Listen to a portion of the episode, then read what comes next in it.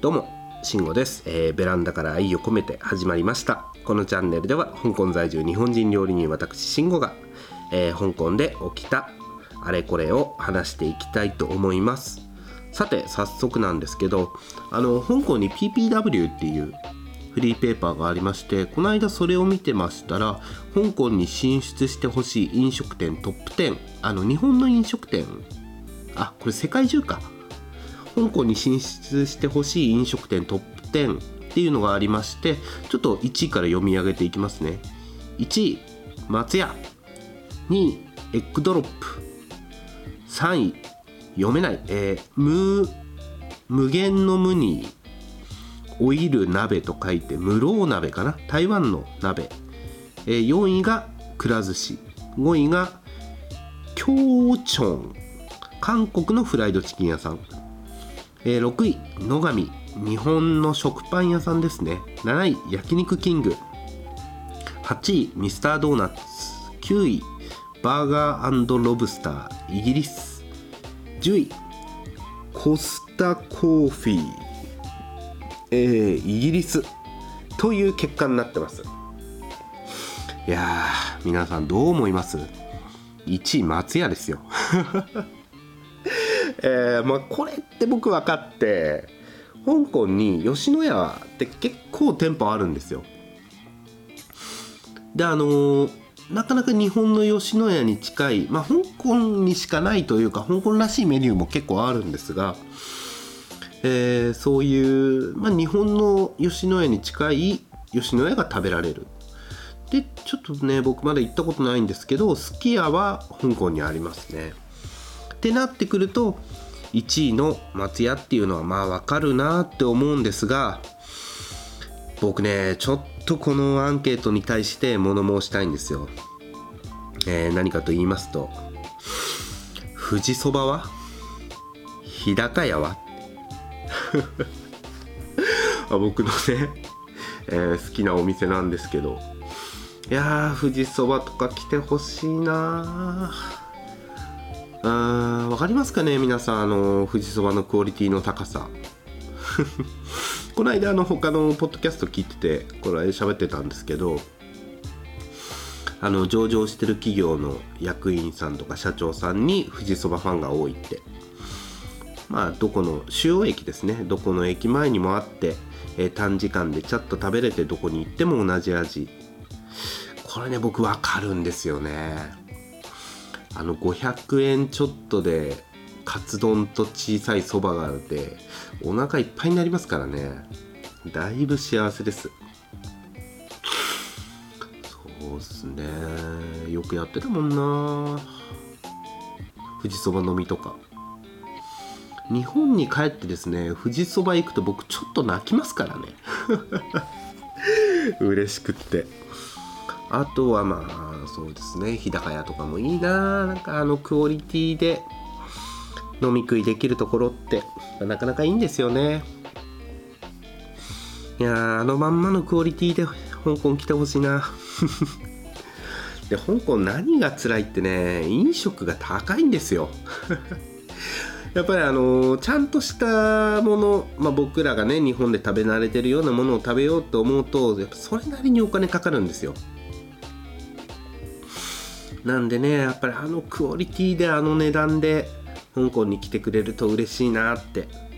あとあれはああれあるか。サイゼリアは確か香港に2店舗くらいあるんですよね。僕ちょっとまだ行ったことはないんですけどあの行った人の話聞くとちょっと違うっていう。意見をよく聞きましたね。えー日本にこの間帰った、まあこの間帰ったって言ってももう1年前なん去年の2月ぐらいですね旧正月。えーちょっと過ぎたぐらいに帰ったんですけど僕一人で1時間ぐらい時間潰すことがあってあのサイゼリアで一人で飲んでたんですけどもうパーティーですよねテーブルの上は。もうミラノ風ドリアからあのでんでん虫から片っ端から頼んでもワイン頼んで一人パーティーしてでその後友達が来てちょっと食べてで2人で、まあ、お腹いっぱいになってえこの値段っていう。香港ドルに換算したらこれいくらだろう？うわ絶対この金額じゃ食べられないっていう。それがねすごい嬉しかったんですけど。そうですね。まあこういう話したついでにちょっと香港のローカルの食べ物のお話とかしましょうか。そうですね。香港だとあのチャーチャー亭って言って、まあ、ローカルの食堂が結構多くて。まあ、香港の中では割安にそれでも日本円換算するとねちょっと食べるとすぐ1000円ぐらいいっちゃうんですけど、まあ、そういうところが結構あって。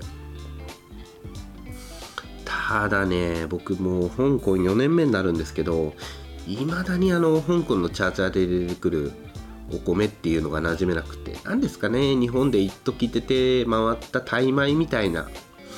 あんな感じのご飯がえー、チャーチャー亭では主流で。いやおかずは美味しいんですよ。おかずは美味しいんだけど僕やっぱ日本人なんでしょうね。まだあのお米にだけはちょっと慣れなくて。であの外であの、まあ、チャチャー亭とかであのサクッと食べようと思う時は大体麺類になってきますねそうなると。あの米粉の麺でマイセンマイシンっていうのがマイシンかマイシンっていうのがあるんですけどそれがねすごい美味しくて。だいたいランチタイムでそのマイシン1杯となんかドリンク1杯ついてまあ大体50ドルぐらい。日本円でざっくり700円ぐらい。まあ富士そば的な感覚でサクッと食べて、えー、午後またどこか出かけられるっていうところがあの多くあるんですけどやっぱりねどこ食べても美味しいんですよね。毎週。これ日本でなかなか見ないんで香港に来て知ったんですけどすごい美味しいなって思ってます。あとあの麺類話したついでにこれちょっと話しましょうかね。あの香港の国民食って出前一丁なんですよ。これ多分韓国の国民食って辛ラーメンなんですよ。